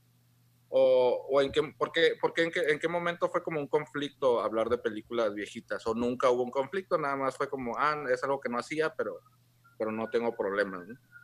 Pues no tengo conflicto, porque de hecho mis primeros videos son de películas viejas. Mm. Mis primeros videos no eran de estrenos y ya después fue como de, bueno, este, tal vez la gente no los ve tanto porque no es algo tan actual. En realidad no, eran, eran muy malos, eran peor de lo que son ahorita. No, nada más por producción, mi lenguaje corporal, yo trabando, o sea, no. Pero sí, no, me gusta mucho hablar de ambos. Ahorita porque tengo un poquito más, bueno, tenía antes de pandemia, tenía un poquito más chance y tiempo de ir al cine, que me quedaba en corto o antes de ir a ensayo o antes de ir a la casa. Y Por ahí sí, realmente me gusta hablar de... Por ahí escucho alertas de un lado. No sé de quién es. Sí, soy yo. Ah, ok. Soy yo, soy yo, dispensen. No, está bien, digo, estás muy solicitada. Sí, sí, sí, te entiendo, como que tenías tiempo, tenías la oportunidad y querías como intentarlo a ver si funcionaba y ver qué tal salía, pero en realidad tú andas a hablar de películas y no importa la época mientras sea el género, ¿no? Nada más es como lo que cuidabas, ¿no? Sí, o igual a veces me pasa que en un video termino mencionando a otra película mm. o dos películas como, como para poner ejemplos o para poder, sí, o ejemplos de algo visual que quiero decir o ejemplos de ciertas actitudes o tendencias o así. Mm. Pero sí, no, me fascina. Nuevas o viejas me gustan por igual. Pues, o sea, yo igual me gustan, pues, obviamente, nuevas y viejas, ¿no? Pero. Y creo que de algún modo tiene relación con una de las preguntas iniciales que les hice sobre cuál es mi propósito aquí en la vida, en el show y todo. De que sí comenzó el proyecto. Digo, el proyecto ha pasado como por muchas fases. Y la idea sí fue, comenzó como esta de que, ah, pues hacemos un programa de cine, como lo han hecho muchas personas, como Siskel y Ebert y clásicos, este, personas que han reseñado movies. Y la cura siempre ha sido hablar de estrenos. Y se creó como el show con el concepto de, ah, vamos a hablar de películas nuevas, ¿no? Y, y eso fue hace como ocho años, pues el show ya, bueno, hace como siete años, ¿no? Porque el show ya está en su octava temporada. Entonces, como que más bien es un turbo, un automático del que no me he salido desde hace ocho años. Y a lo mejor por eso también caigo como en estos cuestionamientos de, pues ahora que estoy solo, porque antes el show pues, lo hacía acompañado con otras personas, con invitados y esto, digo, no, pues ahora que estoy solo, o lo mejor es tiempo de darle un nuevo, revampearlo y hablar de otras cosas, con otros invitados y todo el show. Entonces, poco a poco mi idea es irme saliendo como de esa cura de no más estrenos, pero es al nivel contenido, al nivel personal. Yo siempre he estado peleado con la gente que dice que le gusta el cine, pero no ve películas nuevas. O sea, he visto y mucha gente que conozco incluso de aquí, cineastas o no cineastas, pero que juran que les gusta el cine, cuando les pregunto, hey, tus movies favoritas, o cuando hablan de, de referencias, siempre citan Citizen Kane, o los de siempre, El Padrino. Cuando siempre hay movies nuevas, que siempre hay movies nuevas, pues, ¿no? Y yo siempre he creído que para entender qué está pasando ahorita en el cine, pues ocupas ver las movies que están pasando ahorita y como mexicano estás obligado a ver películas mexicanas y el cine gringo porque pues, es el cine que llega a todos lados. Y sobre todo por... Y en el cine mexicano lo digo porque luego hay muchos statements de que ah, es que el cine mexicano es basura. Pero, sea, honestamente, ¿has visto mínimo más de 20 movies mexicanas en un año? No, pues nomás veo los pósters. O nomás veo una o dos. Yo creo que ocupas ver o si, o si las ves, son las que están en cartelera y las que están en cartelera no representan ni un porcentaje mínimo de lo que. Tú lo mencionabas ahorita, pues así hay, de que se estrenan, por ejemplo, ahorita está en Netflix esa de Yo no estoy aquí o ¿cómo se llama? No me acuerdo. Esa no la he visto todavía, pero sí la voy a ver, la voy a ver eventualmente.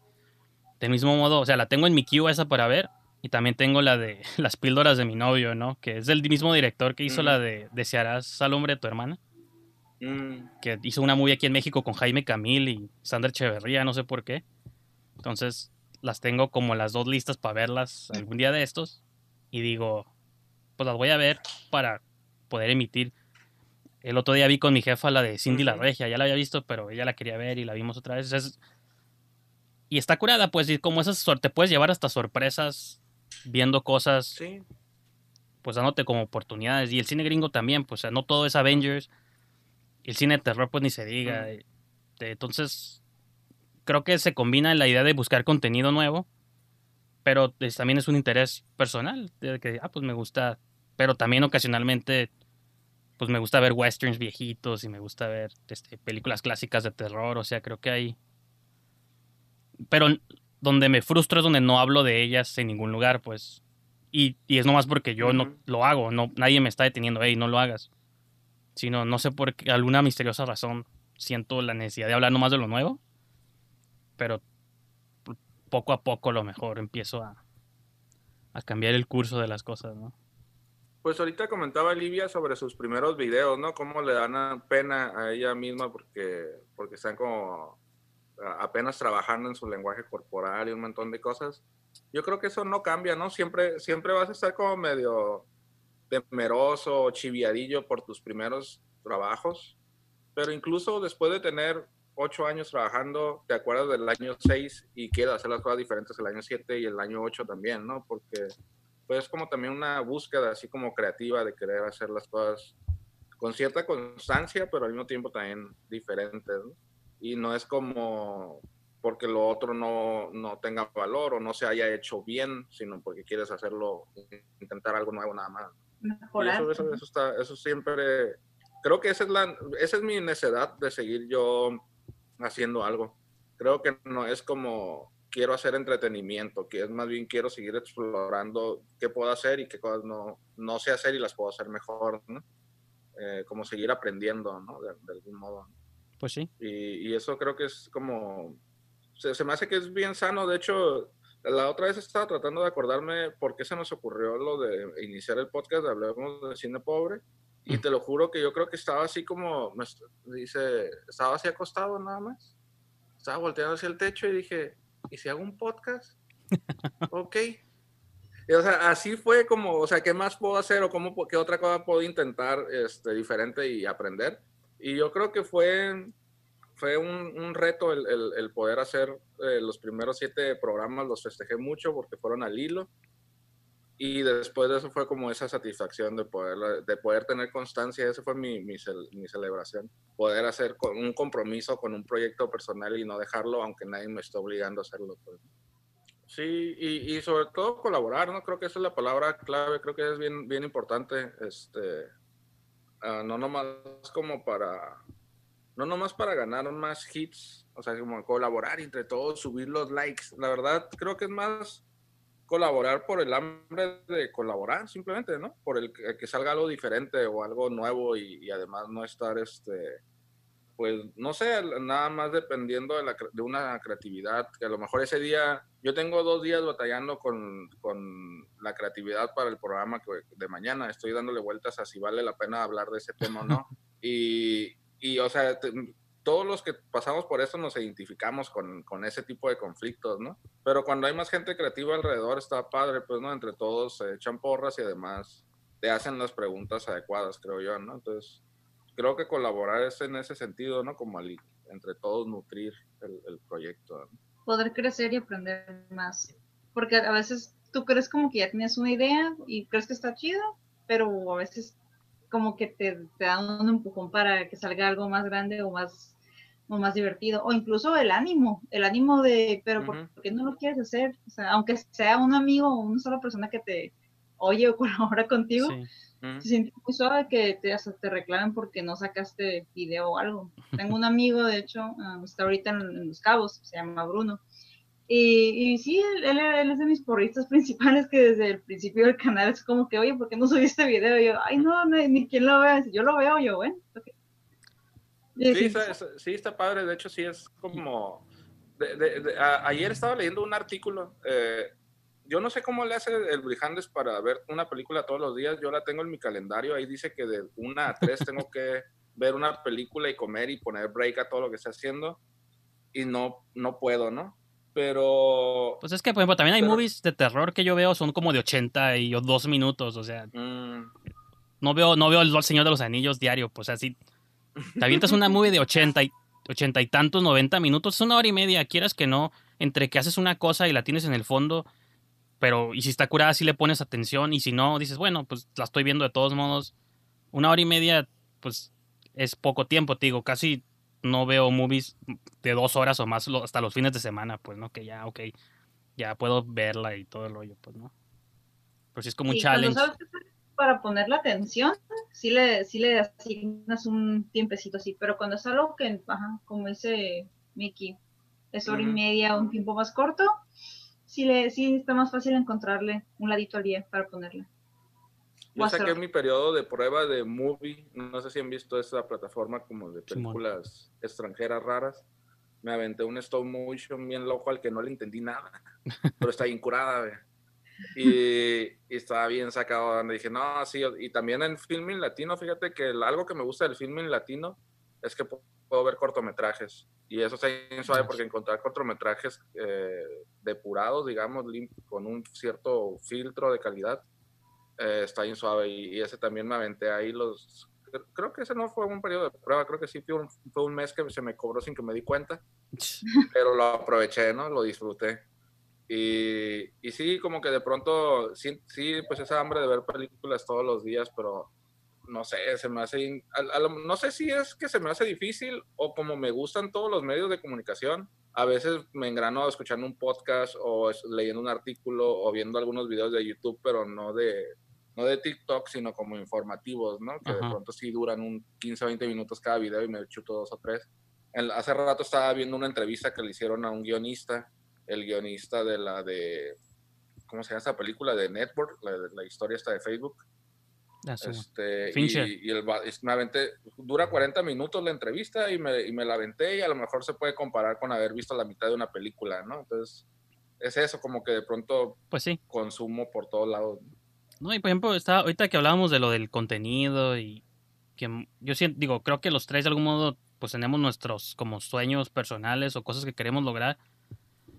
Pero digo, últimamente estos ocho años de shows o los años que tengan ustedes haciendo sus videos, yo digo, si nos morimos de COVID o algo, ese va a ser nuestro legado digital, pues, ¿no? O sea, yo lo pienso siempre así de que, aunque quiera hacer otras cosas en la vida, ya tengo ocho años de cosas mías allá afuera que alguien si YouTube nunca desaparece, pues ahí van a estar para siempre, para que alguien diga que me conozca o no me conozca, o familia, o quien sea, diga, ah, ¿cómo era este güey? Ah, pues allá hay ocho años de material para ver, ¿no? Digo, contemplando en que YouTube nunca lo borran o me borran la cuenta o lo que sea. Entonces digo, pues bueno, eso es, es como mi, digo, mi legado y permanencia digital, ¿no? Y horas de audio y todo lo que sea. Entonces, digo, si nunca logro nada más, pues mínimo ahí ya quedó algo sin querer, sin haber sido esa la intención, pero pues ahí está también, ¿no? Entonces, no sé. También lo veo mucho por ese lado. Digo, si nunca logro las cosas que quiero, mínimo ya está ese material ahí para que alguien se acuerde que existí. Yo, llegué a pensar en eso y se me hace bien, bien bizarro esa onda. está, está, también, ¿no? Como que haya tanto, tanta foto y video y material ahí de, de una persona podrían dejar medios locos a los que se quedan, ¿no? Tener tanta posibilidad de verte para recordarte está medio, medio tripis. Pues es mejor que vean, bueno, porque sería como que van a conocer una faceta tuya, van a conocer lo que te apasionaba, pero no es como, no es como que te van a tener, tener como en ese episodio en Black Mirror, que de acuerdo a tu perfil de redes sociales y todo lo que subiste alguna vez a alguna nube, te clonaban y ya persona no te podía dejar ir pues porque te tenía para siempre. Entonces, no es tan creepy como eso, es más como que van a conocer tus pasiones, cómo las manejabas. Pero yo sí creo que todo eso está, ahorita no, pero en unos 10 o 15 años o más, todos esos registros que hacemos los van a utilizar para crear a una persona desde cero.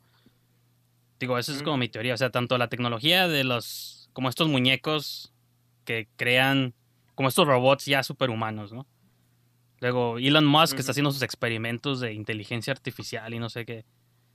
Y cada vez que progresan las cosas, si, si pueden hacer un registro de cómo hablas, de qué cosas te gustan, de cómo piensas, de cómo te ves. Digo, ahorita es lo Instagram y cosas superficiales, pero imagínate que pudieran hacer una copia casi digital de todo lo que te gusta, de tus emociones, de lo que piensas y todo, y se lo instalas a un robot de estos cada vez más reales. Yo sí creo que eso de Black Mirror no está, no ahorita, pero en 50 años tal vez puedes meterte un USB, lo descargas Se lo instalas a un robot y se lo dejas a tus hijos y, o a tus nietos, ¿no? Como ahí, actívenlo para que se acuerden cómo era yo, ¿no? Y ya lo prenden. Pues un poco como Westworld, ¿no? Pero como para que el millonario directivo de la empresa nunca pues, nunca renuncie a la empresa, ¿no? Siempre sea el jefe, ¿no? Como esa, Ah, no, pues sí. como esa necesidad de, como medio avaricia, ¿no? Como nunca dejar ir lo que, lo que tiene, Sí, porque tam- no sea él, sea un clon, ¿no? Tampoco va a ser barato, ¿no? Entonces los que lo puedan pagar, pues seguramente no vamos a hacer nosotros, ¿no? Pero... No, claro. Y pues, no sé, digo, yo creo que... Bueno, ¿qué ibas a decir, Livia? Te vi. No, me acordé de la película con el con Arnold Schwarzenegger, en la del séptimo día, que es cuando lo clonan. Ah, sí. Me acordé, por eso. Pero sí, no, nada profundo. No. Yo, no, yo, me, yo pienso mucho en la de Simone, esta con Al Pacino que salió uh, por allá por el 2000, no sé si se acuerdan de ella o no.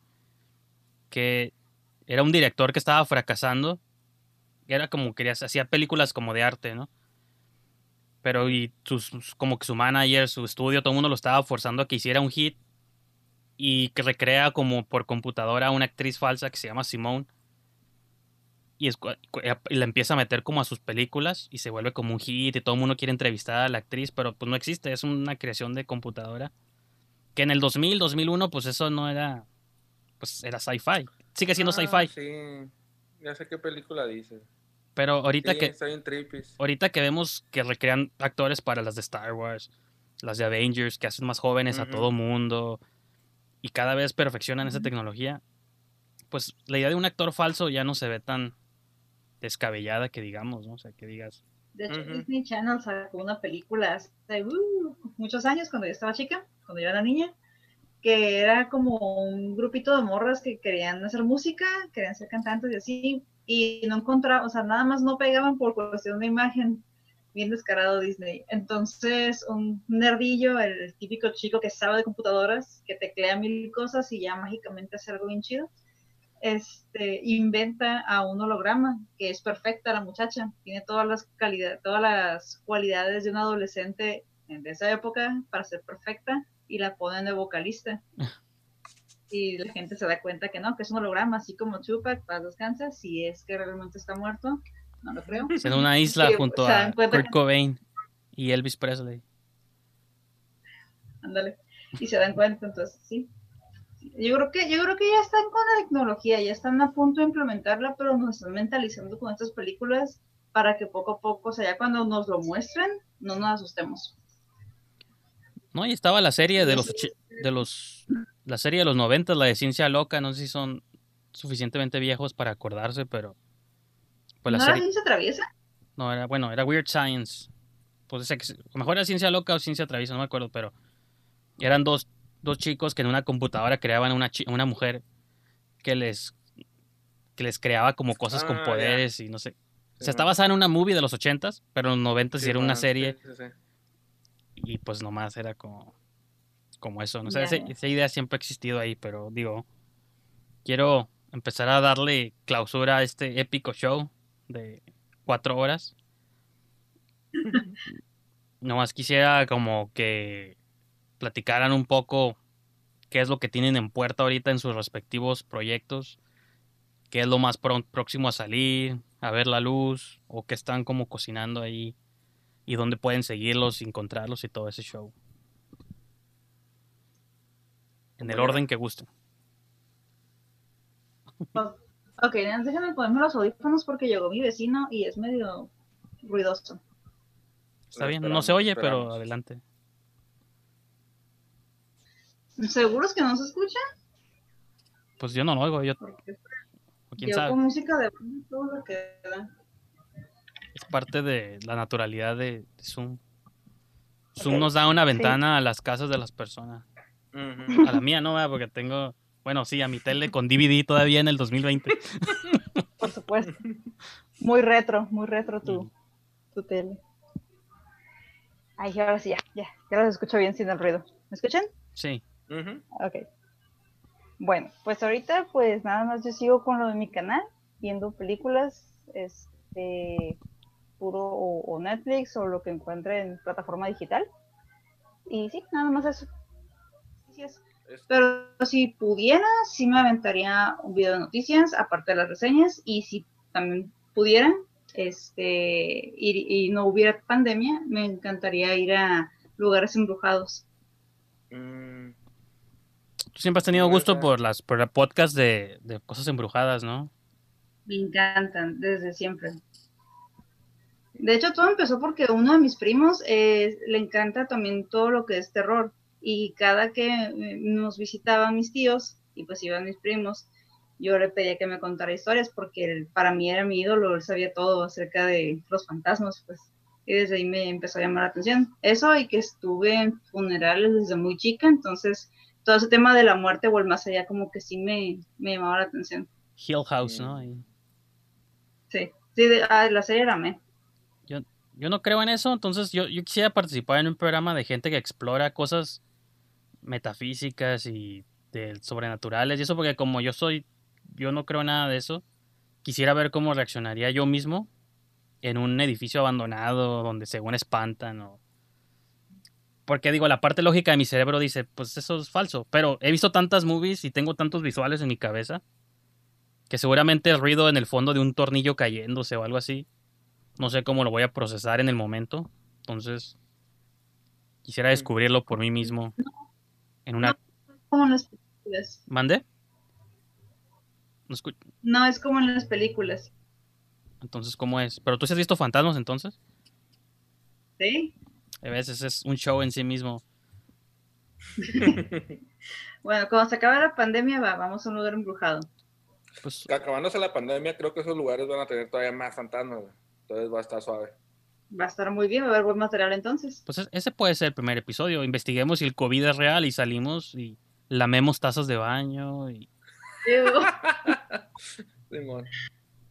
Ay, cuando me enteré de eso, en serio que me impactó la falta de sentido común de la gente. Los, los benditos challenge. Mm. Yo pensé que ya con el challenge de estarse tragando detergente, creo, y yo pensé que ya se iban a aplacar, pero no, ya salió al lado del baño y fue como de, ok, seguimos igual. Pero ese, ese challenge se los ocurre al, Trump, ¿no? Sí. O sea, andate inyectando cloro, se lo pasó ah, fue, fue el influencer original que lo propagó, ¿no? Simón, ese batillo siempre se la, se la rifa ahí en el Twitter. Ese, ese la neta debió haber, nació en la época equivocada, él debió haber nacido, o sea, unos años después para ser adolescente, hubiera sido como o sea, no, o sea, Luisito Comunica se hubiera quedado corto, ya yo, o sea, cualquier influencer se hubiera quedado corto a un lado de ese güey. Sí, hubiera, sido nuestro ídolo. No manches, ese güey lo que puso. Pues extrañamente, yo creo que la opinión, las opiniones de él dieron un giro desde que se hizo presidente, pero yo al mundo se le olvida que antes de eso, pues él era una celebridad de reality shows, hasta, hasta luchó en la WWF, o sea, hay videos en YouTube de todo eso, ¿no? Entonces, él siempre fue el influencer original. Escribió libros en los ochentas, ¿no? De cómo ser exitoso en los negocios. Creo que ese, su reto, a mí se me hace, digo, si algo se le pudiera admirar entre lo que cabe, es de que, ok, ¿qué, qué sigue? ¿Presidente de un país? Ah, no, no puedo lograrlo, vamos a ver si puedo lograrlo. Y su reto y su challenge como figura, porque una vez presidente, porque una vez que salga, una vez que salga de término, ya sea este año o dentro del si hay reelección la próxima vez que voten, su carrera post presidente va a ser todavía más impactante y va a seguir teniendo el hombre que fue presidente y el hombre que lo hizo todo. Ajá, y pues para bien o para mal, ¿no? O sea, ahorita lo malo es que está haciendo un experimento pues con un país completo y nosotros como mexicanos pues, nos afecta por la frontera, ¿no? Pero para mí es, es como el influencer original de algún modo, ¿no? Sí. Hasta que La Roca no, sea presidente o Tom Cruise. Que de hecho no está lejos, no, no, no es la primera vez que un presidente de un país es una celebridad, y no solo en Estados Unidos, sino en muchas partes, ¿no? Pero, pero sí, o sea, el, que, el que reconozcan el rostro y, y, lo hagan líder, pues no sería tan raro y, y, no y no no yo creo que cada vez va a ser más más común no ese camino ese, ese, esa trayectoria. Y a lo mejor lo que vas a notar es que duran menos tiempo siendo celebridad porque de principio su meta era ser presidente no entonces sacan dos tres películas y luego ya directo a lo que sí iban no pero creo que este vato la diferencia es que en donde estaba también le gustaba el ser celebridad entonces ahí se quedó otro rato pues sí Y Ángel, ¿tú qué, ¿tú qué quieres compartir, promover, invitar o, o nada? Te veo como muy cómodo ya, casi durmiéndote, entonces no sé si... Sí, ¿no? La, la- casi parezca más. No, fíjate que yo lo que quisiera aprovechar el, el- programa de, de hoy es a incentivarlos a la colaboración. Creo que esto me, me gusta, esa idea, ¿no? En los últimos dos capítulos he procurado mencionar a, a las personas que sé que están creando contenido. Eh, y, y yo siento que yo tengo dos, como dos vertientes, ¿no? El querer hacer cine o aprender cine o ahora lo- con la, la escuela, ¿no? Las clases de cine. Y otra vertiente es la de crear contenido porque me gusta el podcast, me gusta escribir artículos, me gusta como todo lo que tiene que ver con comunicación, que es como la- los medios. ¿no? Sí. Por este lado de los medios siento que es en el que estoy como más desconectado ahorita, como que no tengo un círculo de, de- de gente que con- cree contenido. Y es por eso que me he comenzado a sentir muy cómodo con, con- con- contigo y ahora con ese- esta entrevista me gusta el, integrar a- el integrarme con otra persona y pues las personas que están allá afuera creando cosas nuevas que tengan que ver con, con estos temas de cine, pues invitarlos, ¿no? A que se acerquen y que, y que sigamos haciendo cosas juntos, ¿no? Cada día algo, ¿no? Pero a veces es simplemente el, el- a lo mejor el momento, a lo mejor el lugar, a lo mejor el, la edad, a lo mejor también ya, yo, bueno, yo estoy treintón, tú estás treintón también, Sí. la compañera, pues para allá va, yo creo, ¿no? 18, ¿no? Tiene, yo le calculo 18, Entonces de 19. pronto también uno ya no conecta igual, ¿no? No, y, y- y por eso siempre te pregunto, Gracias, hazme la buena. por eso siempre te pregunto a ti, Ángel, como mi curiosidad. Por eso es por única razón que tengo TikTok, no porque me guste estar ahí, sino porque, según yo, TikTok y Twitch, ¿no? Porque según yo, esas son mis ventanas a ver qué hace la gente de menos de 20 años. Y por eso siempre tengo curiosidad legítima cuando te pregunto cosas de tu jale como maestro. Es porque quiero saber qué están haciendo los estudiantes ahora, porque pues yo ya, ya no sé, pues no, ya, si hubiera tenido un hijo a los 20 años, ya estuviera ahorita en la universidad. Entonces, Sí. por eso, bueno, no, no es cierto, estaría como en la prepa, ¿no? O en la secundaria. Con la Pero- prepa, sí lo pongo como en perspectiva a mi papá, que cuando mi papá tenía la edad que yo tengo ahorita, yo ya estaba en la, en la secundaria, lo Ajá, entonces- en la prepa, ¿no? pues eso no quiero perder como esa ventana o ese contacto a qué es lo que está pasando. Por eso siempre Sí. siento mucha curiosidad sobre los intereses de Sí. nuevas generaciones. Entonces, Livia, tú nos puedes instruir qué están pensando los, los adolescentes. Los, los chavos de, de prepa, tú nos puedes de- decir. Pues, pues, y no, yo también tengo, tengo esa curiosidad, así que volteo a ver qué hace mi hermano. Mm. que, que fíjate que para yo, este, para yo saciar esa curiosidad hace tiempo que ya no descargo aplicaciones y hubo un momento que sí lo hacía por exactamente por lo que tú dices, por curiosidad. Pero, por ejemplo, el Snapchat, ¿todavía existe Snapchat? Sí, ¿no? Nunca supe usar Pues Snapchat. existe, pero Yo Pero nunca supe usarlo tampoco, estuve como bien viejo para esa onda, nunca supe usarlo. Y, pues de y hecho no fue, era como que, fue Snapchat fue como el el originario o el prototipo de las historias de Instagram. De la razón por la que. Instagram implementó las historias era porque se querían piratear el modelo de, de Snapchat, porque Snapchat eran puras historias. Prácticamente te hacías tu historia y la podías. O sea, se- todavía ahorita, realmente hace años que no me meto, entonces no sé en qué han cambiado. o lo piratearon o lo compraron. Ajá, y que esa fue la. Esa fue la crítica original de las historias, si se acuerdan. Ahorita todo el mundo las usa, pero Sí, al principio era. Ah, Instagram se quiere parecer a Snapchat. Y ahora Facebook. Twitter ya está metiendo algo como historias también. Entonces, pues ahí es donde te das cuenta de quién. De que sí fue como influencial y dejó ahí como su. Y ahora para mí TikTok Sí. es como un Snapchat con Vine, con hi- historias de Instagram, pero para retos y bailes y otras cosas nomás va saliendo como... Lo que yo quiero ya es que Facebook pierda este, su...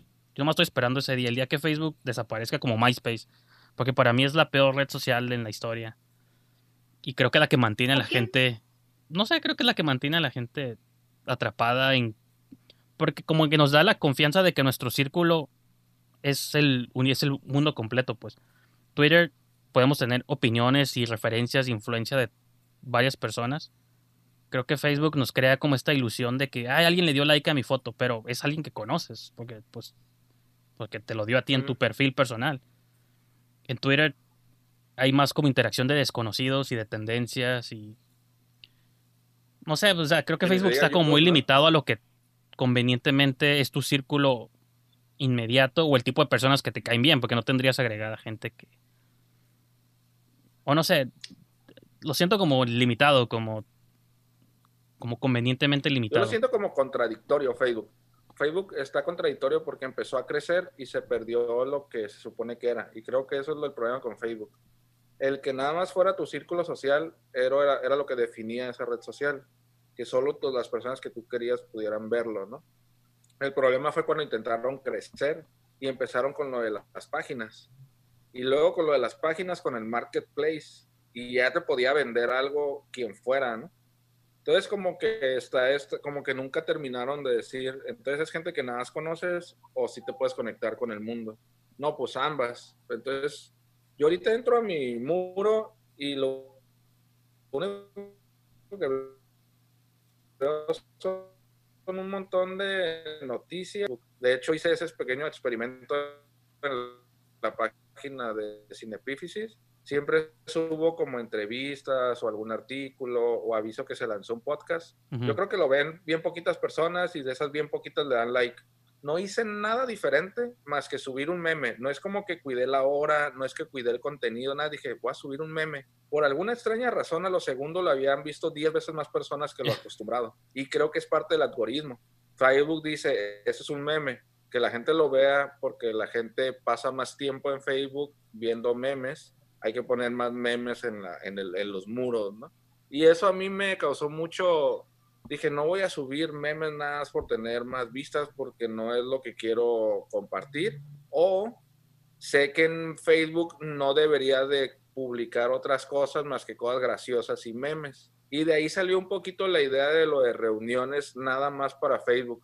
Ok, cuando el contenido no sea en entrevistas, sea como agarrar cura, va a ser para Facebook y nada más le voy a invertir tiempo a eso en Facebook. Porque también tener un montón de redes sociales y en cada una estar publicando lo mismo te consume mucha energía y tiempo y estar organizado y ya no sabes si estás bombardeando a la gente o no, también quieres mantenerlo como, como tranquilo el asunto.